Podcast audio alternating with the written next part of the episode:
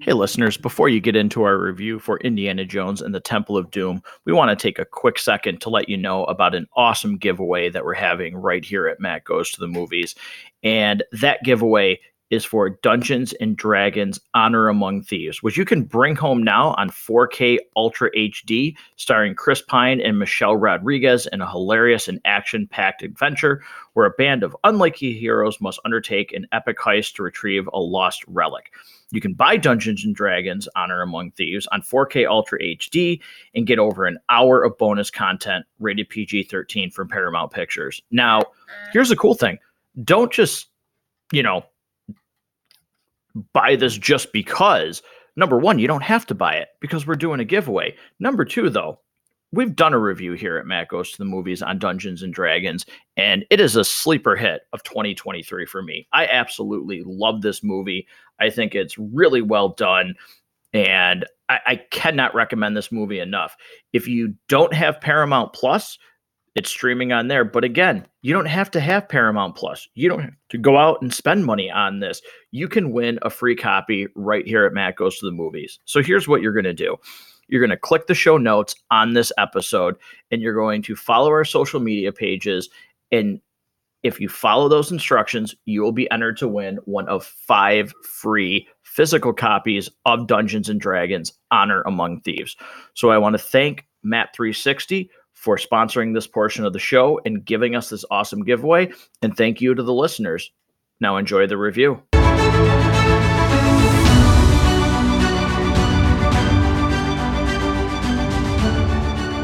What's going on, listeners? Welcome back to Matt Goes the Movies. We are rolling along here with Indiana Jones and the Temple of Doom, which was released three years after Raiders of the Lost Ark in 1984 and was set as a prequel to the events of that. It was before uh, Raiders of the Lost Ark and a movie that did well at the box office when it first released, but wasn't as uh, critically enjoyed. Um, as Raiders of the Lost Ark when it first comes out, but I think has grown over time uh, with some more favorable reviews. Now, does that hold true for myself, Rob, and Harrison? Is it, you know, better than maybe when we first saw it? Do we have stronger opinions? Because there were some pretty, you know, negative reviews for this when it first came out. But again, it it has been able to over time get some better reviews and people appreciate this movie for what it is. But you know, Harrison, again, I'm I'm gonna start with you first. I'll, I'll pose this first question to you. Um, you know, with this one, how, how many times have you seen this? And again, this was something that because of like the family and everything like that, that's how you got into these movies, even though they were, you know, well before your time. And I mean, even for this one, I was a year old when it came out, so it was it was before I was making my own decisions on movies.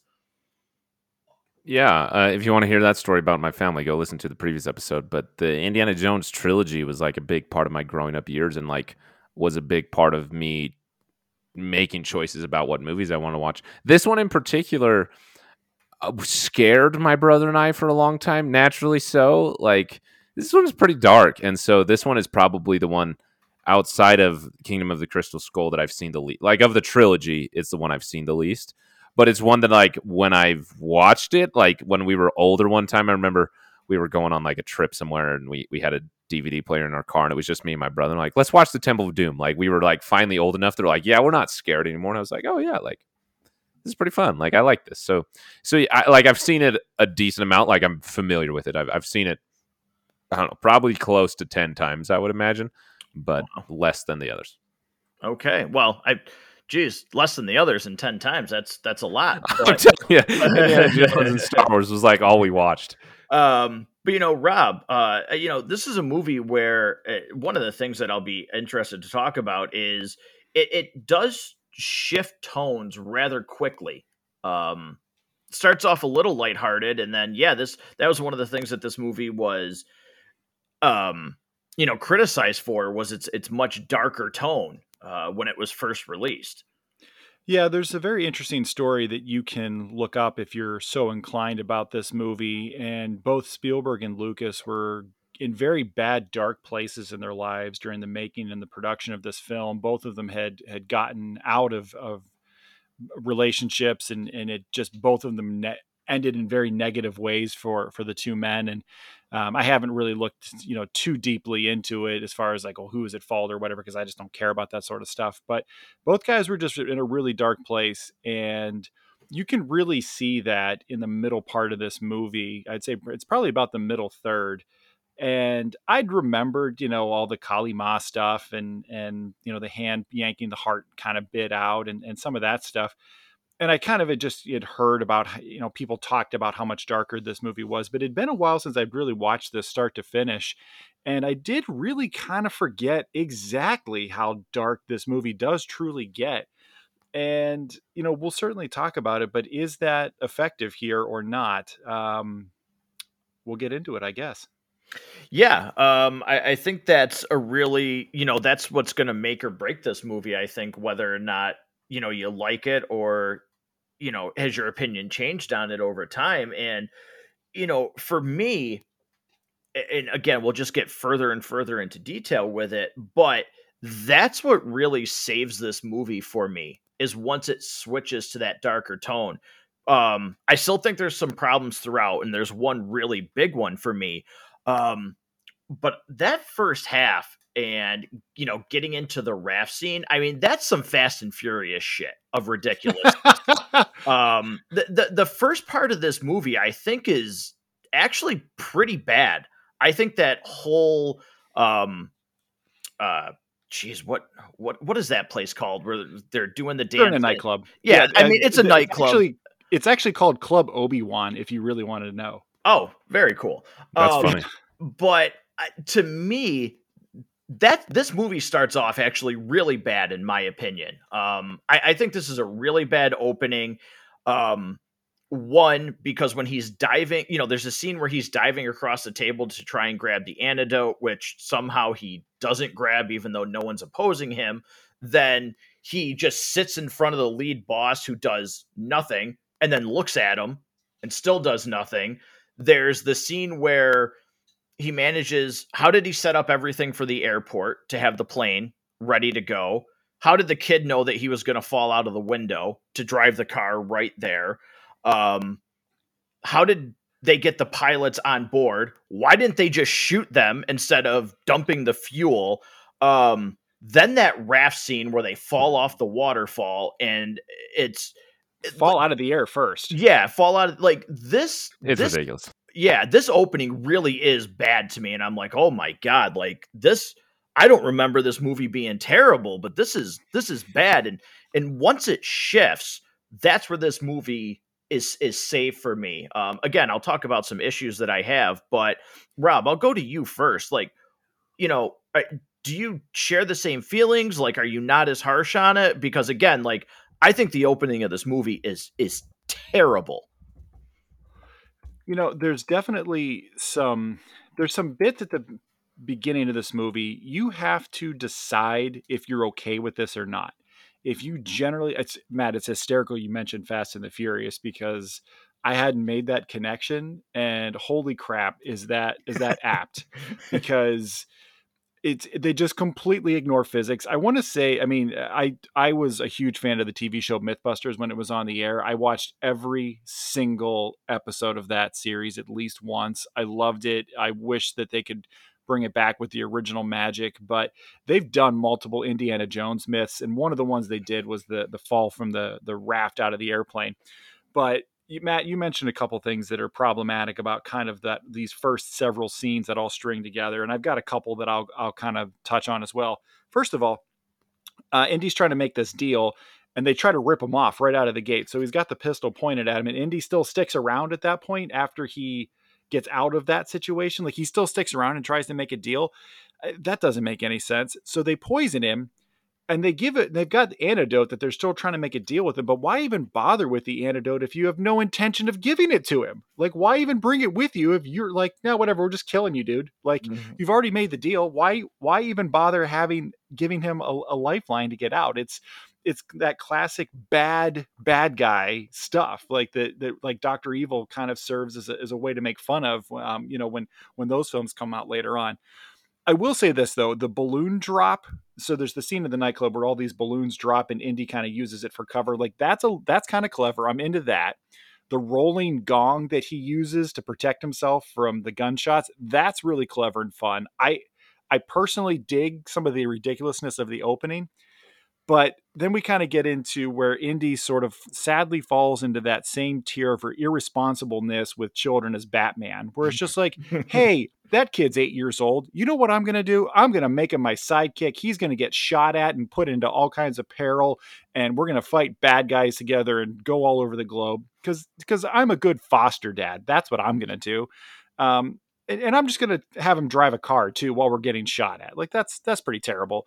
And then having your pilots jump out of a perfectly good airplane over the middle of nowhere in the snow, by the way, where there's no guarantee they'll even make it out to safety on their own, and dumping the fuel as opposed to Matt, like you said, just popping them in the head and landing the plane wherever the hell you want. Like, and and I say all of that stuff and yet I I'm not sure that I care about these problems with this this opening because I just I love Indy. I love this franchise and these kind of things just allow for the fun adventures that make Indiana Jones Indiana Jones. Yeah, Harrison, where do you where do you stand on that? You know, I this is something that I like as I was watching it and I finally put together like all the pieces when I was younger. I was like, the whole opening of this movie is just so we can get to the Temple of Doom. Like, it's like they understood Indy wouldn't go after the Temple of the Doom the way he would be like excited to go after the Ark. You know, like like he's not to go there on his own. We got to get him there somewhere, and so the whole beginning is just to get him there. And so I think Rob said it really well that like you just kind of have to admit this is ridiculous because we're gonna we got to get somewhere. So I'm just gonna like get through this so we can get where we're going because that while there's parts of it, you know, like the gong as the shield that like Rob mentioned, the whole thing is just absolutely ridiculous. Like, why is whatever name is Willie even coming with him? Like, she was his hostage and now partner, and yeah, yeah, it's just like like the beginning of the movie makes no sense storytelling wise. It's just it's total chaos. Um, but once they land, it's like okay, now the actual story is starting, and it, and it, like it totally changes. Like even the way that it looks totally changes. So I I mean I'm really curious why they chose to start the movie that way. I don't know, but they did, and so you just got to get through it until you eventually get to where we really need to where, where it actually starts. Yeah. All right. So with those kind of opening thoughts, let's we're going to continue a trend that we we did with Raiders of the Lost Ark, and as we go through this series, we're gonna bring over the rummage for the rotten from the basement binge. Uh, and based on our opening comments, um, I'll go first, and I I think just like the last one, I think I'm going to be the rotten on this, but I think it's going to be I, I do think this time it's going to be extremely close. Um I don't have as many criticisms about this movie as I did Raiders. Um I have one really big one that I'll get into. Uh, mm. Rob, I'll let you go next. I I do think the scores will be fairly close. Um, I think I'm going to be more forgiving just from a nostalgia standpoint. Uh, uh, I think it's probably going to be Matt. I think I think I'm going to like it most, and then Harrison, and then Matt. Where do you stand, Harrison? If if I'm being honest, my decision is still being made. So I can find myself either being right in the middle, like Rob said, or Matt's going to do a good enough job, and I'll end up being the rotten. it really kind of depends how this conversation goes, and I, and like I don't mean that like in a cryptic way. Like I really mean like I'm I'm still trying to decide what I think about it as a whole. Like I have opinions on pieces of it, but as a whole, mm-hmm. we'll see. I, I I really don't know, which is weird. I've never been this way before. Yeah, so I, I want to get this part kind of out of the way, at least on my end. And there's a lot of things that I like about this movie once the actual, to me, the plot kicks in, like you said, Harrison. But there's one glaring issue throughout this entire movie for me, and it's Willie's character. Hmm. Um, mm. I think this actress is terrible. Um, again, I, I hate to be cruel and say things because I'm sure she's worked very hard. She is a very very big problem throughout this entire movie. Um, she has no charisma to me whatsoever. Her damsel in distress attitude, and there's just a lot of things that they do with her that are just incredibly annoying but I am able to kind of look past because I actually think once this movie gets going, I actually think it's very strong on a lot of fronts. But she is a she sticks out like a sore thumb. There's that really weird scene in the opening where why does he have to grope her to get the antidote? Like she knows where it is. Like why couldn't she just hand it to him? Like that was really weird. Um the whole scene where I, I get it, like it's Indiana Jones, but I'm sorry. With two Viagra and a Red Bull, nobody's getting up for her. She's annoying as hell. like I, I just I don't I, I, don't get why we have to have that scene of the two of them. It, it, there's just so much with her that is is bad, and I think she is.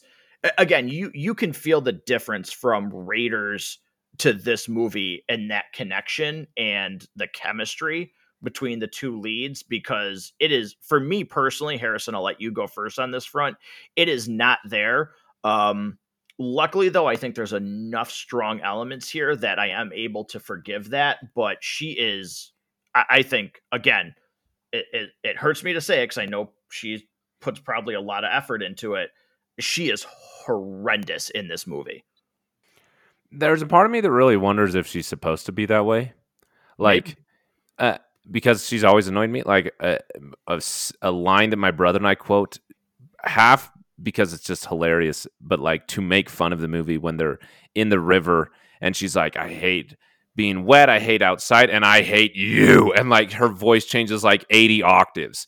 It like like there's just so much about her that's just like so out there so over the top annoying, so over the top damsel in distress that I think it's like intentionally that she is just that high maintenance, for lack of better words. like, I, I, there's, I'm, it is annoying, but I, I wonder if it's like intentionally annoying. It doesn't make it any better because it is annoying a good. Like, do you want your movie to be annoying? Probably not. But, but there's a part of me that f- feels like it's intentional, so I kind of forgive it because it's like, like of course we've got like when short round and indy are in the thing that's going to crush him and she's like being so hesitant to let him go like her character and her character's personality is needed for that moment to have suspense like if she was a character from the previous film that was a little more daring i forget her name um marion marion she would have just done it yeah and like the suspense would have been over so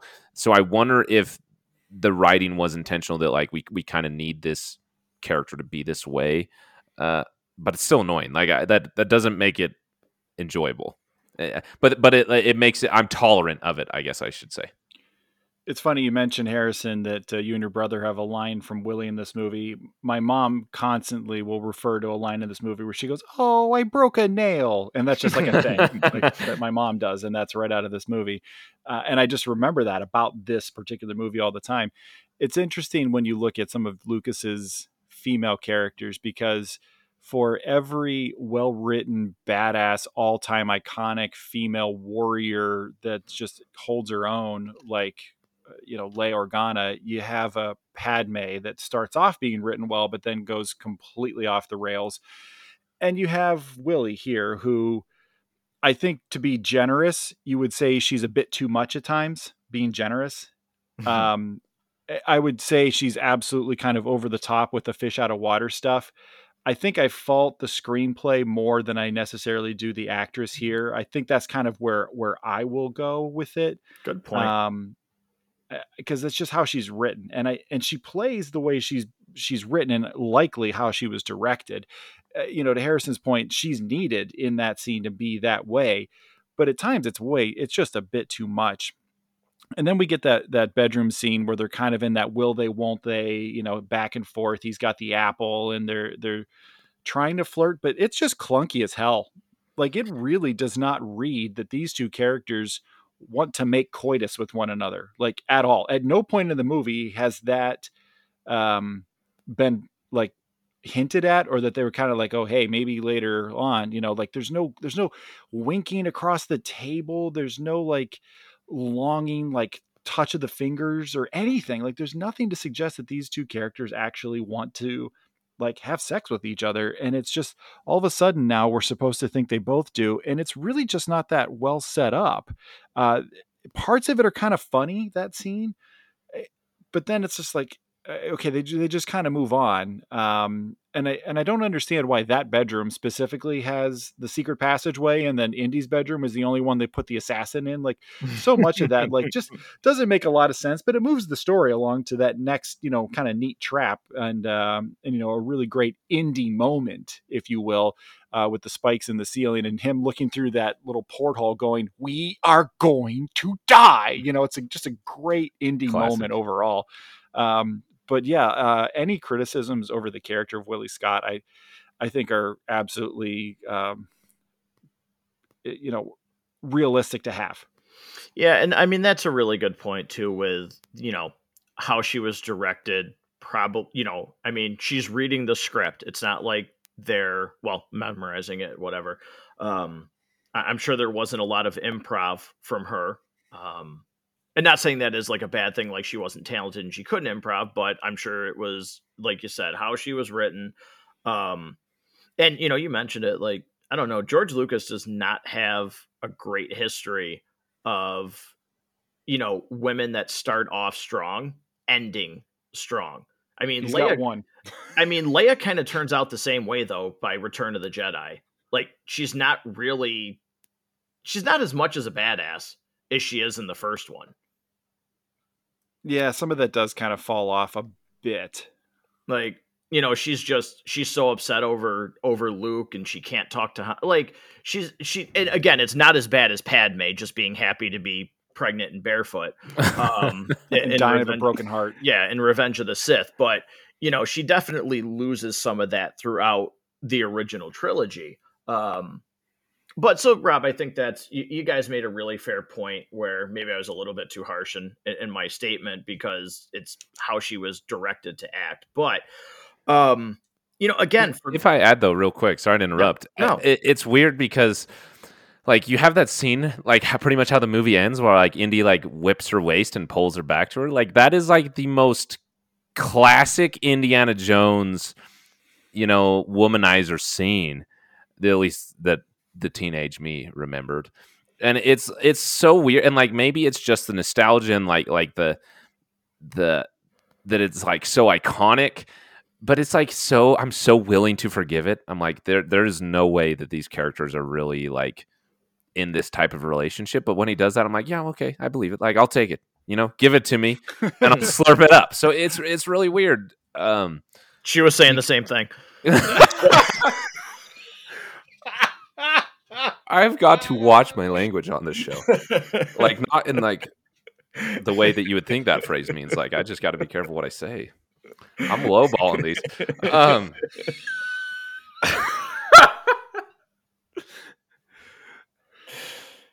Sorry to interrupt you, but please. Uh, I don't even remember what I was saying. It wouldn't. It wouldn't top that. So I'll just end it there. No, I, I think you're right though. I mean, it it just still doesn't. There's really no chemistry between these these two characters, which yeah. is you know the biggest one of the biggest issues that it has. But again, for me, being able to look past that, um, I, I think if this would have been in Raiders of the Lost Ark, if this would have been the dynamic, um, I would have been a lot more harsh on that movie because I, I think there's for me, I have more problems with that movie um, than this one in terms of I think this movie's pacing actually flows a lot better. There's only one real um, awkward cut for me, and maybe I missed something. I turned my head, but when they find that um, that statue and that totem, and Willie's like, "Indy, they're they're stealing our rides," and he's like, "We walk from here." I must have not paid attention, or that's just how it's cut. Because like the next thing I knew, they were walking up to the palace. So did I miss something? No, I think that was pretty accurate. And I kind of forgot that that that idol that you mentioned, it was covered in like body parts. Yeah. I kind of forgotten that that aspect of it. Yeah. So okay, so I didn't miss anything, but I was like, oh, we walk from here, and I'm like, two feet. Like, like, wait, what? because you're in a completely different setting. Like, um, all right. So I was like, even the way turn my head or way, something. Even the way that it goes from like we're telling whatever you want to call him, like the tribe leader. Mm-hmm. Yeah, uh, like we're, he's telling Indy the story to like suddenly we're on elephants and we're on our way. Like, like, like uh, to me, the movie doesn't really start until they get in the palace, and once they're in the palace, it's like okay, the movie started. Everything before that is just kind of clunky to me. Like from that cut to to just like the attitudes of the characters and once, if I'm being honest, once we get from there, it's like, yes, this is Andy, Indiana Jones, and like as dark as it is, and like if I'm being honest, the young child of me was like, oh my gosh, is this going to be scary again? because I've mm-hmm. expressed many times that I'm a wimp, so like there was some apprehension. Um, but once it gets going, it's like, yeah, we're going, and this is Indiana Jones. But it, it's it's we again, it's weird to me. Like, why is the beginning of the movie the way that it is? I can't, I can't understand why it is. Yeah, I, I think once we hit that point, I think there's some some really tight pacing, some very strong performances. And again, I, I think the the darkness in this movie, it really works. Um and you know, I mean, based on what I watch, this isn't I think what what works because it's not like I'm I'm sensitive to it because of watching horror movies and everything since I was really young it's how it's used. It's used effectively in this movie. Um and I, I feel like it's it's very believable. None none of it feels like over the top as oh we want it to be dark and we want it to be scary or we want it to be torture porn like some of the people claim the Saw movies turned into, which I can't say that I disagree with. It in the environment that this movie is setting, it all feels very real. So none of it ever to me during this watch through feels like oh that's ridiculous or that's you know like that's what i really like about this is the tone feels very deliberate and believable. So i'm going to kind of go a little bit of a different way okay. Um to, and I think part of this is just fueled by the fact that I hadn't really sat down to watch this whole trilogy in a while.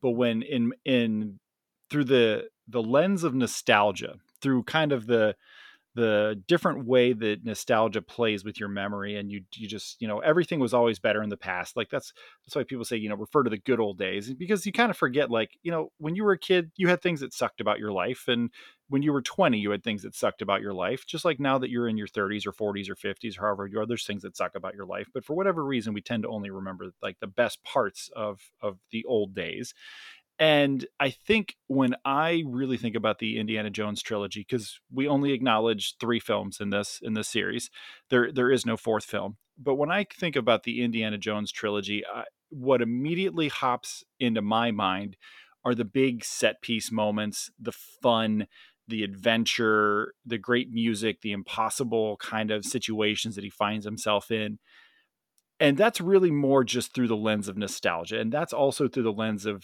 having seen three films and how great that third film really is. So that that third film didn't exist and wasn't even written when this was made so they just you know eh, it's not fair to kind of for me to necessarily look at how they made that decision to go real dark in the middle but for me i you know I kind of remembered that ritual scene in general as being really dark, but I, it was like, wow, I, there's so many things I had never noticed before, like the strand of dismembered arms that are around the idol in that in that Kali Ma scene, and what appears to be flayed human skin in the windows. Like I forgot, or just never noticed that that stuff was there. And this shift in tone from fun adventure series with a bit of peril thrown in here and there to like child abuse and enslavement, torture, ritual human sacrifice is a bit jarring because once they kind of get done with that, so it's really like the middle third is is that sort of thing. The opening third is is not that it's that fun adventure that you know don't take it too seriously just throw popcorn in your face and have a good time and then like the final third kind of goes back to just throw popcorn in your face and have a good time. It's that middle third that's just like it's like a it's a needle being dragged across the record with with what they do.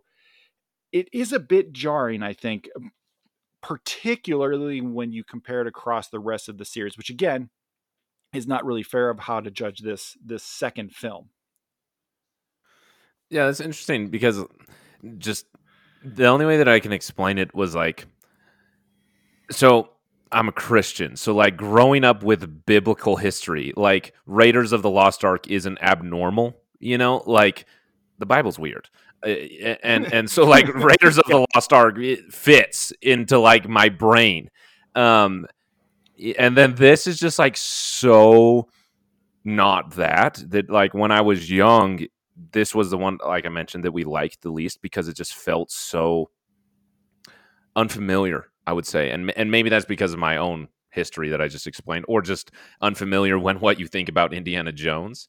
But it's really weird now as an adult coming back to it, it's like while it is unfamiliar, while it is you know, we only have four films, abnormal of the four, there's something about it for me that that I'm like kind of in the middle that it's like this works. Like I don't I I can't really tell you why this work is working. I can't really tell you why I'm in support of this, but like do I think that maybe we could have gotten something different that would have worked? Yeah, but we didn't and this is what we got. And like I actually kind of enjoy it. And like I think I, there's it's weird that like I'm doing the opposite. Like nostalgia made it worse, and like now as an adult, it, it and, and I can't really here's actually how I'll say it. There's something about seeing Indiana like as a hero for the sake of like fighting evil in like a very like dramatic sense is kind of exciting in in instead of just like going after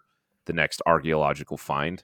Uh it's a different vibe and it, it, it works at least for this one. Like if, if we got this again, I don't think I would like it, but it alone works.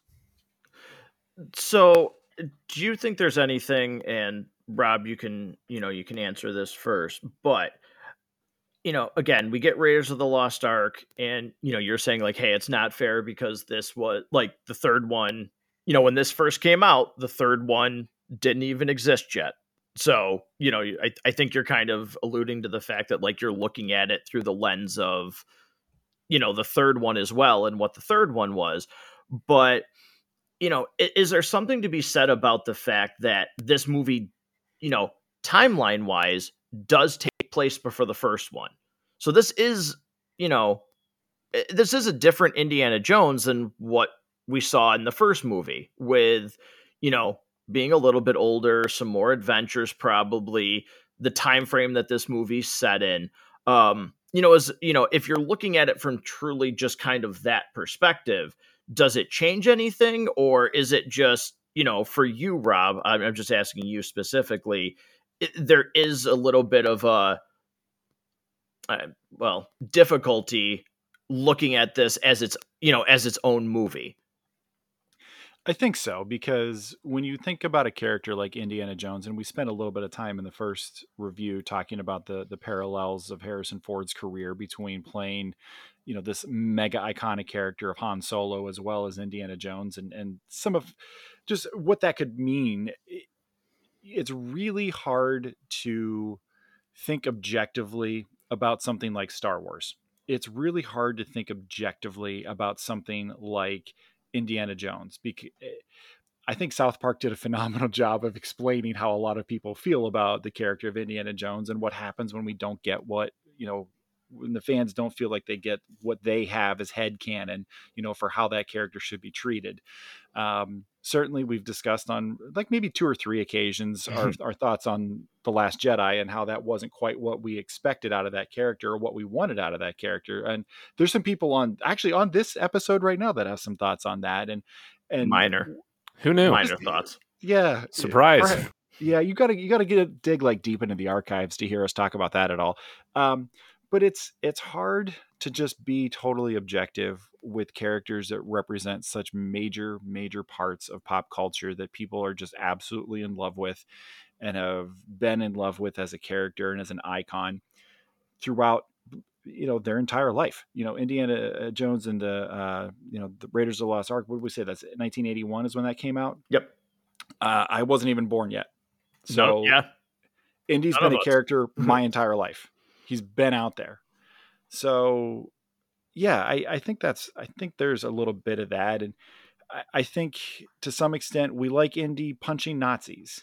You know, when he's when he's you know fighting people in a third world country that are starving and just want their children back and you see little kids getting whipped and stuff like that and getting abused and likely getting killed in these mines which by the way why why enslave kids they suck at stuff like they're not good at it like like, can you imagine? That's so like, true.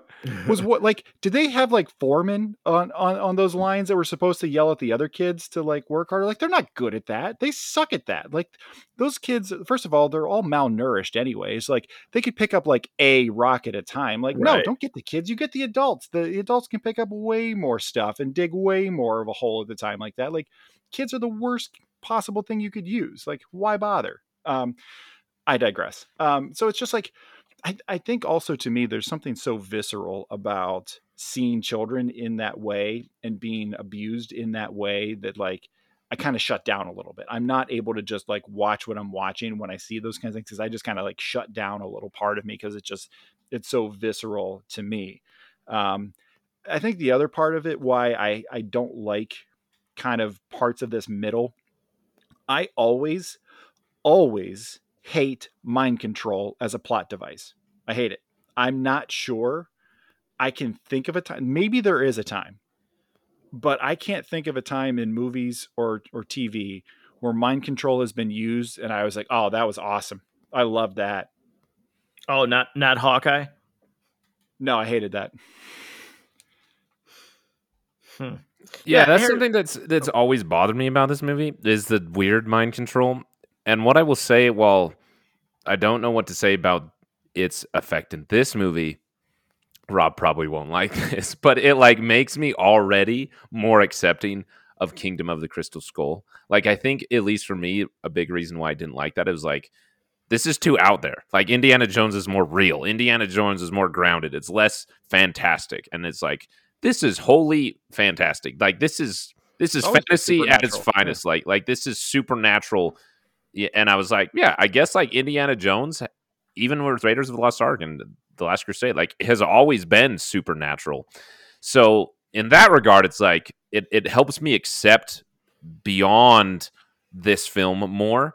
But in this film alone, it's something that I do always think is weird. Like, like, yeah, and like I, I the scene where Indy is like being taken over, I think is like actually a pretty good performance and like I'm like feeling it. And when he's standing there and he's like in the mind control, I like the way he's performing it, but the entire thing is just like really uh it's really weak, you know? Like it's not going to hold up to much. Um so I'm going to stop talking about it or else I'm going to like the movie less. well, and I don't like want to do that. Chance, it's not like there's a chance he's staying that way. Like we all know he's getting out of it, right? Like so we don't really go with it that much. But I will say this for the way they do mind control in this movie. At least, at least, Shorty's the one that figures out how to do it by just, oh, I'm going to stick a torch in your stomach and that's going to break you out of it. And that is so much better than just kind of like a general shaking by the shirt collar of, wake up, Indy, you know me, you know me, which is what we see literally every other time that this plot device is used in movies and TV. And I hate it every single time. Yeah, um, you know, one thing too with this movie, at least from from my perspective, um, th- this movie did get uh, eight million dollars more for its budget. Raiders of the Lost Ark uh, was twenty million. This was twenty eight point one million.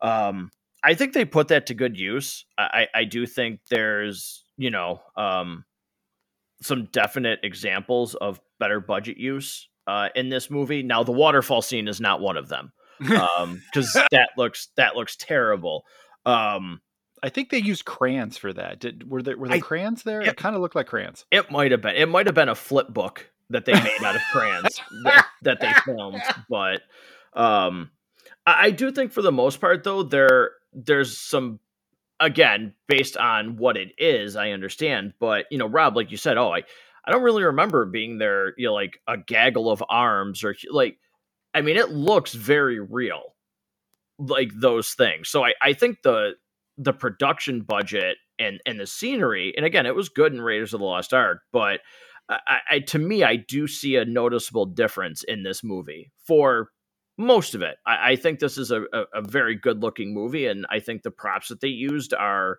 you know, they look convincing. Uh, that's something that I wrote down over and over again. From things like the great matte paintings that they have, to the visual effects, to like um, special effects and lighting, and like even the compositing. Like you know, when back to the boat, thing. When they're like sliding down the mountain in the boat and you get some scenes that are clearly stunt doubles from behind and then you get those side angles and they're composited in like for the 80s whenever this was like that's really impressive compositing. And i think we owe a lot of what we're used to in visual effects to this. Maybe i don't think that this was like the first film to do this but i think this was like the first film where those things became something that like a blockbuster filmmaker would use. And and I, and it's actually really impressive. Like it for the most part minus that one scene, it looks pretty good and is entirely believable in a movie, you know, and and and it's something like it remind me, I couldn't remember when the first well, I guess the the only scene when the guy gets his heart ripped out.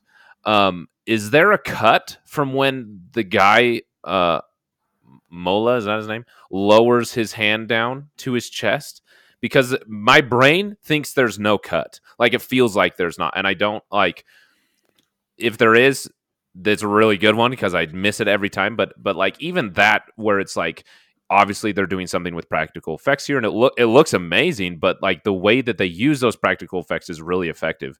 And visually, I think this film is a step above significantly than the other um, in in all the good ways.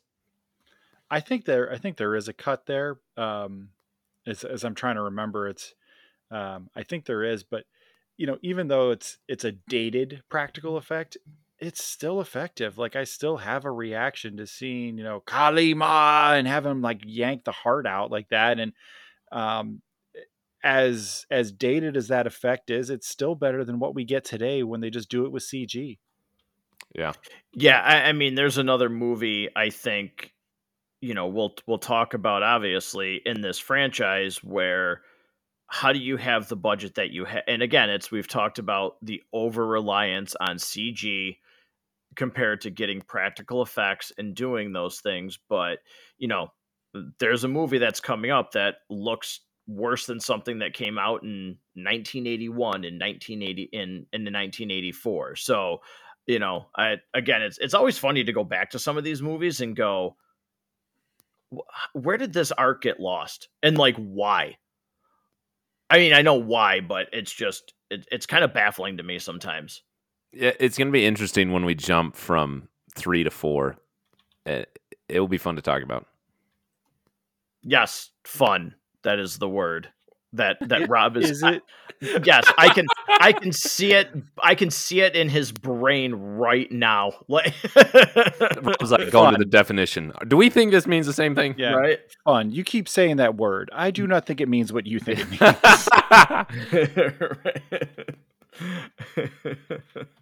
like fun in the sense of like when Matt and I watch bad movies and we make fun of them and we have fun with that, like with Street Fighter, or like fun like Super Mario Brothers from 1993, where there's absolutely no joy in watching that at all. yeah, it's. Eh, I'll, I'll tell you these. um you know, I don't want to get too far off topic, but you know, for sure, that'll be something that I am interested in is getting to these next two movies in the franchise because um The Last Crusade is very much the one that I actually remember nothing about. Like mm. I literally can't tell you anything about that movie except for the box art. That's it. So you know, maybe once I start watching it, I will have things like kick back up. But I am so blank slate on that movie right now that I'm I'm very much looking forward to seeing that.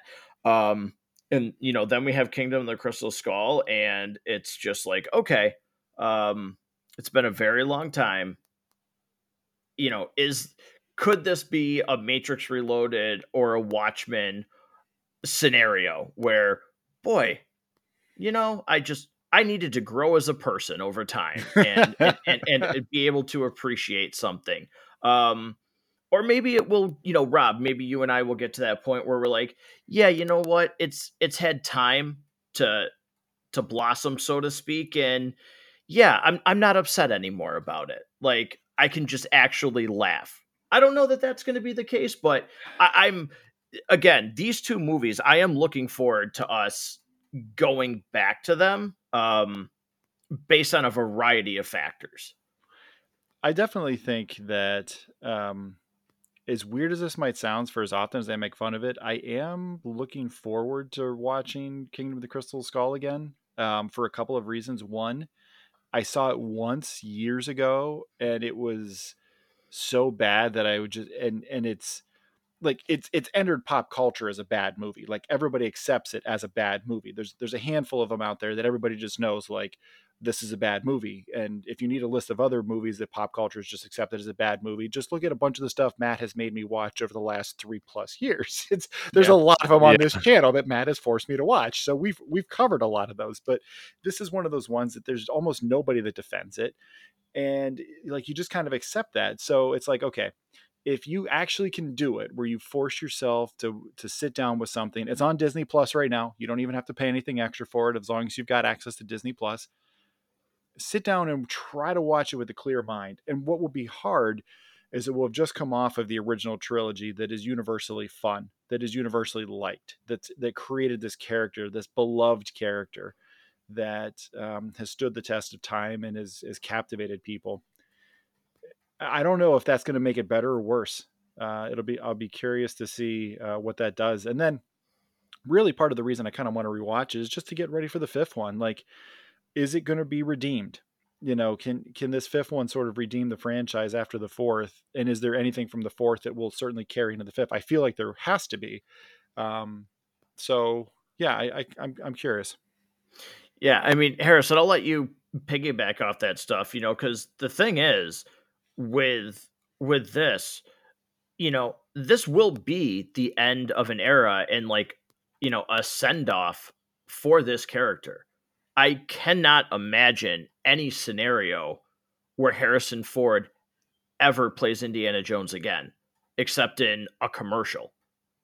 Like if they did something for the super bowl next year Oh yeah, like um, when they brought Jeff Bridges back to play the Big Lebowski and some of those other characters, right? To, for, for right. a Heineken commercial, I think it was. Or yeah, it was it Stella, one of them. There, there's no scenario like I cannot think of any way that that ever happens. That a movie gets greenlit fast enough, his schedule opens up where they can do that. So, you know, yeah, this this fifth one um, is really, you know, hopefully for him, it's something that can send him off on a high note.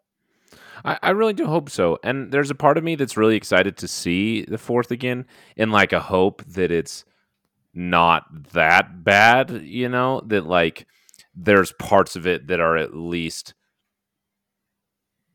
somewhat good. Like like I'm not expecting my opinion to completely change on it, but I'm like I'm hopeful that it's like, hey, you know what? Like mainly it's that I want it to give me confidence going into number five. That you know what they can do Indy good outside of the trilogy. That's what I'm hoping. You know that there's the the the silver lining behind the clouds is what I'm hoping it delivers in, in some regard because uh, I, like I, I I like Indiana Jones and that's why I like this movie. We talked about it extensively in the last one. Like this movie is significantly different if it's not an Indiana Jones movie. Mm-hmm. Uh, and because it is, it, it it works the way that it does. Yeah, uh, Rob, I if that's all possible, I think we need to pull a Resident Evil, and you need to come over to the studio, and we just need to watch Kingdom of the Crystal Skull together. Grab a pizza, grab a grab a twelve pack, um, and then I'll figure out what I'm drinking. Um, yeah, um, yeah, and, and just kind of be like an instant support group for each other. Ex- um, exactly. And just tell each other how much we hate each other for doing this. But I'll, I'll be over here in Utah alone. Right. right. we'll do a watch party with you, Harrison. Well, you we can be here in Poor spirit. right. Exactly. Um. So let's we'll we'll transition back here um, to Temple of Doom. I know you guys had some, you know, a couple of thoughts to to wrap up your your overall opinion on this. So, Uh, Harrison, I'll let you go first. Um, anything that we didn't touch on, or anything that you needed to elaborate on a little bit more uh, about this movie as we're we're finishing up our thoughts here. Um, yeah, I, I just wanted to mention that like one of the biggest reasons that I love this movie is um, Short Round. I always have loved him. Mm. He's always been one of my yeah. favorite characters, and um, it's so good to see him, if that makes sense. Like, like he's just a character that I love, especially after seeing Huy Quan win an Oscar for everything cool ever on. Yeah, and like seeing you should watch his interview when Harrison Ford uh, came up. Did he give him his award? I don't remember, but he was on stage and he talks about like feeling ecstatic to see Harrison Ford again and what that meant to him. Uh, it's just like a heartwarming moment that like knowing that this is him as a child just like makes this character even more uh, which is cool. I don't know if you guys know this, how he won the role. He actually didn't audition. His younger brother was auditioning, um, and he was just there to like support his brother. And he was like, in essence, directing his younger brother to like get the role while he was there on set or whatever. And Steven Spielberg noticed and liked his personality. And so he had him and Harrison Ford improvise the scene where they're playing cards and he's accusing Indy of cheating. And they liked him so much that they gave him the role over like thousands of other uh, candidates, which I think is sweet, you know, because that chemistry that the two of them have comes off the screen, and I think a big part of that is Harrison's Ford's, like not not Indiana Jones, Harrison's Ford's kindness to Ke. Like he taught him how to swim when they were at a hotel. Yeah, he just taught this kid, hey, do you know how to swim? I'll teach you. Like like, and it makes this relationship just so endearing, and like I will take all the things that we've talked about this movie that don't work just to continue watching the relationship between Indiana and Short Round. It's one that I, I mean, besides what Rob mentioned at the beginning, you know, the Batman type vines, let me take this young child and make them my assistant. Like, take that out for a moment. Just like the the chemist, the the friendship they have is is, is endearing.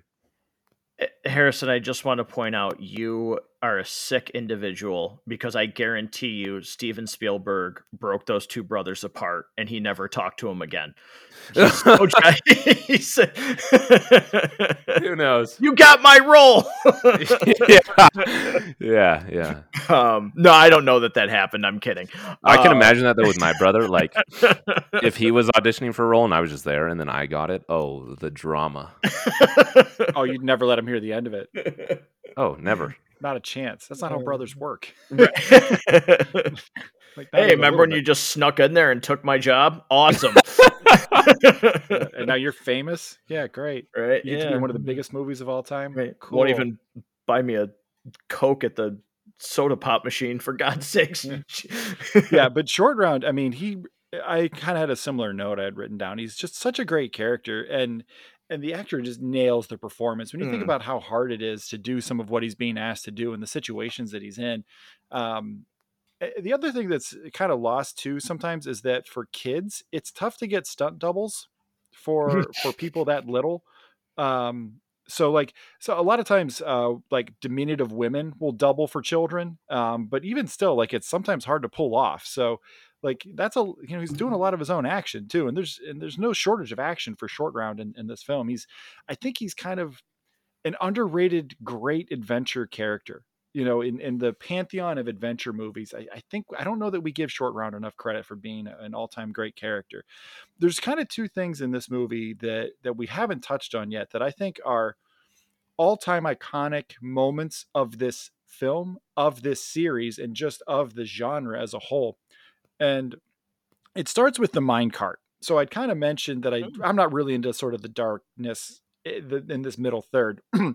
also, while I'm on the subject things I'm not into, the voodoo doll bit at now, just toss that right out. I don't need it. I think it's Agreed. stupid. Get rid of it. Like it's I'm not even sure that they like jacked that from the right mythology or religion. I, I'm pretty sure I, am not an expert, but I don't think that exists in that part of the world. Maybe I'm wrong, and if I'm wrong, I apologize, but I don't think it is. Anyways, so you kind of toss that out. And from the moment that Indy kind of wakes up from the mind control, that's when I start to get really engaged in this movie again. And that's when we get into the mine cart scene, which is a totally iconic heart of this film. And this scene just kicks ass. It's ridiculous. It makes no sense at all in terms of actual physics, but who cares? It's Indiana Jones doing Indiana Jones things. This is what we want from this film. This is what we want from this series.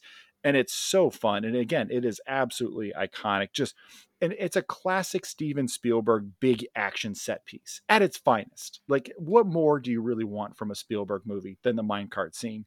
Shortly after that, we get to the bridge scene, and another mm-hmm. all-time classic, iconic scene. And and you may think that you're cool. You may think that you might actually even be cool but you'll never be Indiana Jones with half his shirt ripped to shreds, holding a scimitar over his head while telling a villain he's going to meet his personal deity in hell on a rope bridge over a river of crocodiles cool. You'll never be that cool in your life. I don't care what you do, you will never obtain that. Yeah, no, I, I think that's one of the reasons why I like this movie so much is there's I, again, I, I, consider it the second half. There's just so much that happens in the second half that just keeps me on the screen. Um, I, I think those are all really good points. I, I think those things are, you know, very iconic. I think you know if you look back and you think about this movie, those things are things that people talk about. Yeah. One one other thing that I just want to add is that as dark as this film is, um, this film has some great humor at times, like the scene where Indy is fighting with the hammer and then the guy takes it and like chucks it and it lands on somebody's head, or like when he is like chasing the guards and he like runs towards the camera and then turns around and runs away and all the guards chase him, or others like like it's just funny to me. Like like I think Steven Spielberg and he talks about this in interviews did a good job at finding small ways to lighten up the darkness of it, if you will. And, and I actually think the humor works good. Like there's not ever a moment where I think like, oh, this was intended to be funny and it didn't land. Like each each moment that's like, even if it's not like a whole belly chuckle, it's just like a little, that was funny. Like it, it works every time and it, it makes the journey that much more enjoyable. And while I do agree with with Rod or Rod Rob, the mine car to the end of the film is like some of the most iconic Indiana Jones ever, and uh, it, as it should be. It's it's really it's so over the top in all the good ways. Hmm. All right. Um, you know, one last thought, and you know, this can be a, a, topic for another time as well. I it is kind of funny how we talked about Harrison Ford having these two, you know, iconic roles relatively close to each other, um, with very similar past, so to speak, for the character. You know, starting off very early, having a trilogy, going years with nothing being done with that character in terms of a, a live action movie, and then coming back. Um, I've always found it interesting how much he, almost in a way, like resents Han Solo um, compared to how he talks about Indiana Jones. I, I've always found that interesting.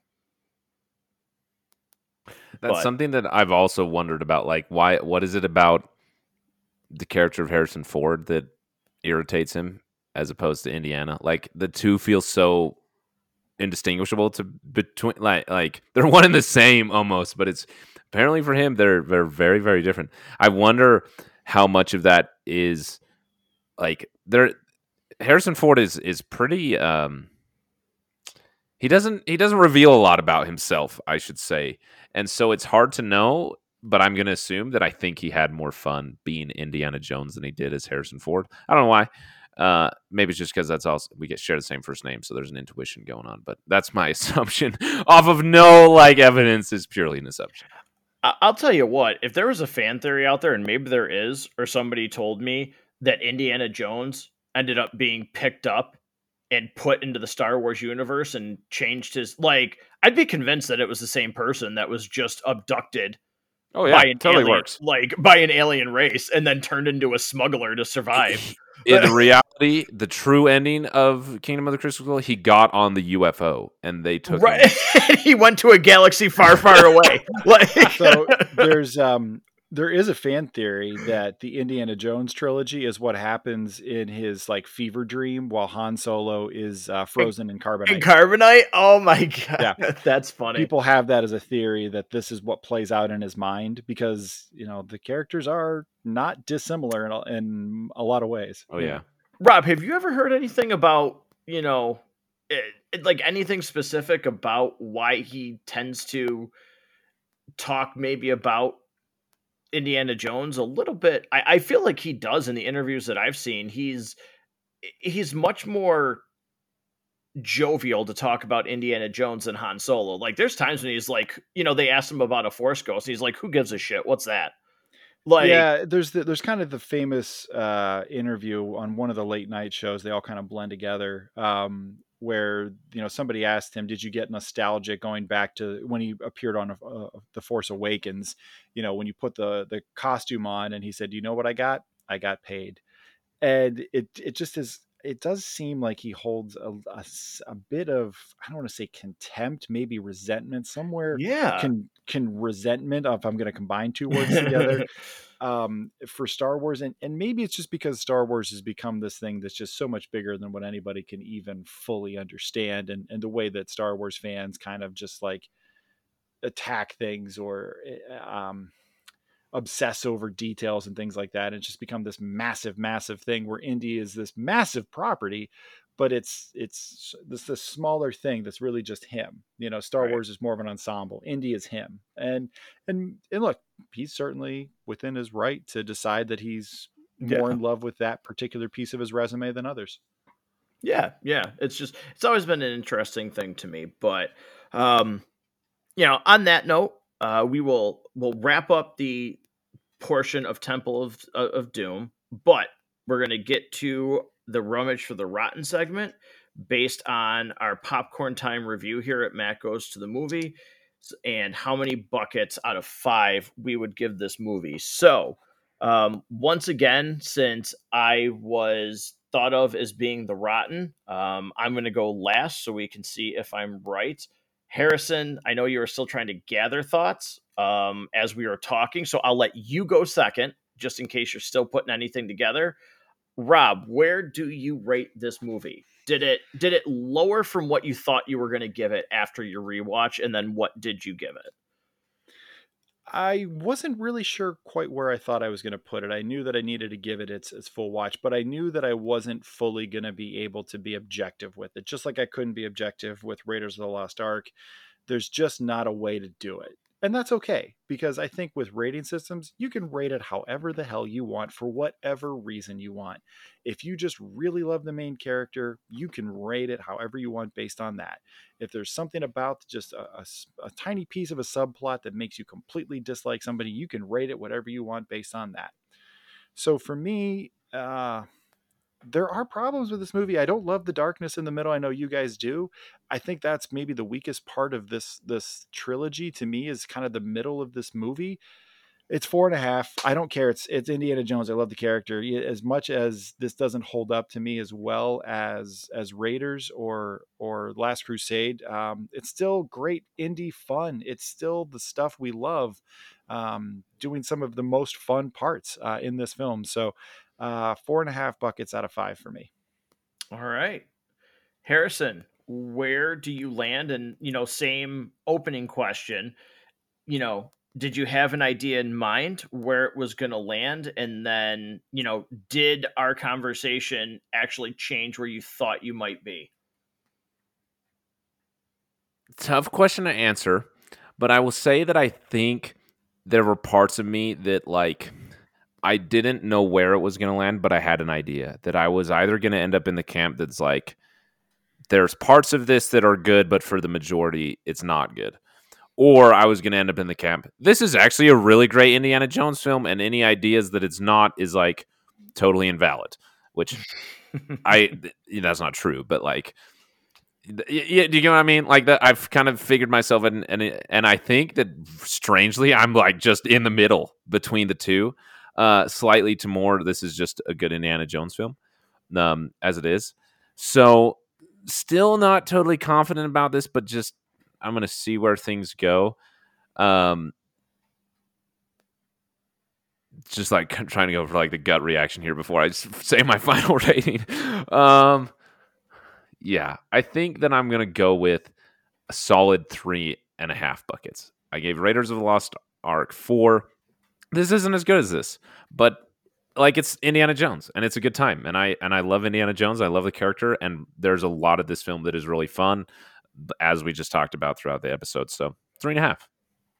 All right. Well, um, that would actually switch. Um, you and I are now tied one apiece for the Rotten because I actually give this a four. Uh, this keeps my interest more than Raiders of the Lost Ark. I like this more than Raiders of the Lost Ark, and yeah, um, I, I got done with this, and I was again. I don't hate Raiders of the Lost Ark, but yeah, this this was able to keep my attention uh, much more. Uh, I also give it a lot of props for capturing my attention, considering you know, again that opening for me, I was just like, yeah, I'm just going to start doing some other things while this is on, and I'm not really going to pay attention. Yeah.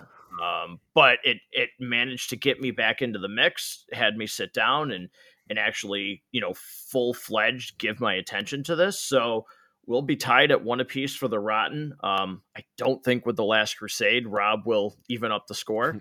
uh, we'll have to wait for Kingdom of the Crystal Skull for that. Right, exactly. So, yeah, no. Um, all right. So, and Rob, you rated Raiders a five. Oh, did you rate Raiders a five? What What was your I rating for that again? It was four and three quarters. Yes, four and three quarters. So, okay. All right. Um, so yeah, interesting. Uh, Harrison, was that you know you were thinking you knew where you're going to land? Did you take anything off based on our conversation, or did you think that's where you were going to land? I, I thought that I was either going to be just tied with Raiders of the Lost Ark four, or at like a two and a half. Um, and oh, so, so you landed in the middle. Yeah, so it really was in the middle. That there were parts of it that I took off, and I was like, okay, that, that's right. Like, I th- like this isn't a strong four. And then there were parts I was like, oh, this is actually like better than the negative than the pessimist in me, and so I added a few. So it, you know, it was give and take in, in different areas, which is really interesting. Um, yeah. Not what I expected to happen, but I will say I'm I am so excited. Like I since we started watching this, I have been anticipating the Last Crusade. Like I almost asked if we could start with that because I love the Last Crusade so much. I'm so excited for Sean Connery. Like the amount of times my brother and I attempt, we never get even close to talk like Sean Connery as Professor Henry Jones.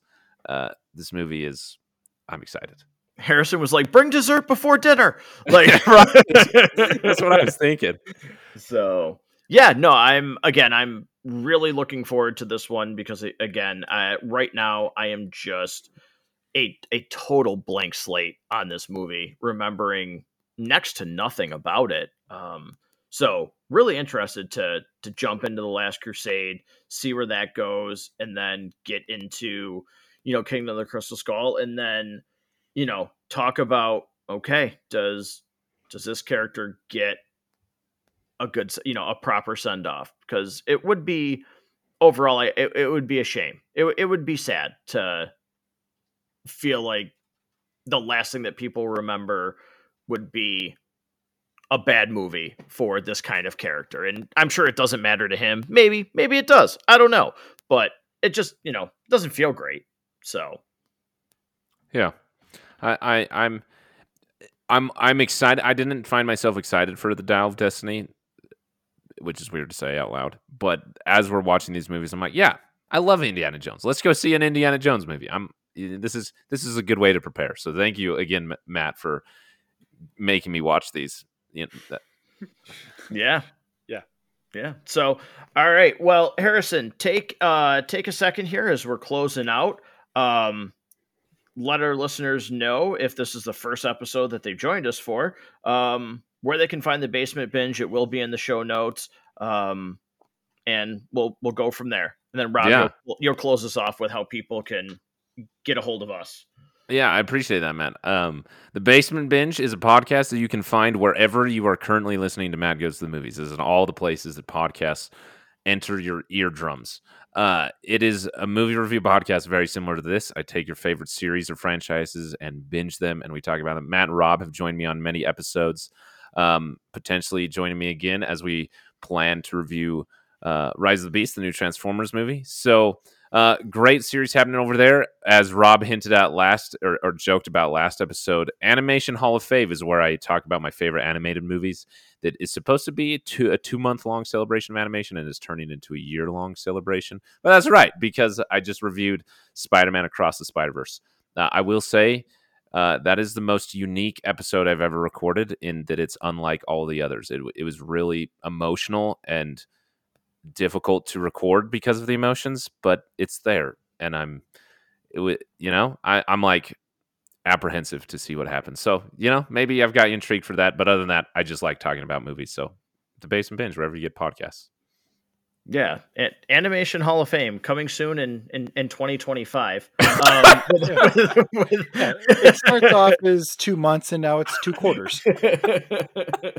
so uh, certainly, we certainly we all you know we know r- delays and everything that had happened. So I'm I'm kidding, but uh, I'll be interested to listen to that Spider Verse episode because one of my my favorite episodes you've ever done was Wreck It Ralph, and it was because of the emotion and the not that your other your reviews aren't real, uh, obviously, but I, I think you know what I mean by yeah. using that phrase. But the the realness and like the rawness of the emotion that came with that review. So uh, I'll be looking forward to to listening to the Spider Verse one. Yeah, I appreciate that. As a as a little spoiler, I I forced myself. I didn't cut. The only thing that I cut was a break that was like five minutes, and obviously I wasn't going to leave that in there. But that I, that was the only cut. Everything else is just purely as it was recorded, which was weird, but it felt like the right way to do it. So we'll see. Maybe everyone's going to hate it. I don't know. yeah, I'm looking forward to seeing that movie and then uh, definitely checking out the review for it. Um, yeah, listeners, definitely. Uh, Harrison goes and watches everything that comes out, and then he puts out like mini uh, mini reviews to let you know should you see this in theaters, totally spoiler free or not. Um, so yeah, definitely check out the Basement Binge wherever you get your favorite podcasts, like Matt Goes to the Movies. And if you want to send us an email, you should do that. You, the listener, listening to this right now we would love to hear from you. What are your thoughts on Indiana Jones? Do you hate the fourth one? Is it an affront before God the way that I remember it being? Or do you actually like the fourth one? Do you like the second one? Which one? Go ahead and give us your power rankings. Give us any of your thoughts on any episodes you've heard recently. You can email the show mgttmpodcast at gmail.com. Just the initials for Matt Goes to the Movies uh, podcast at gmail.com.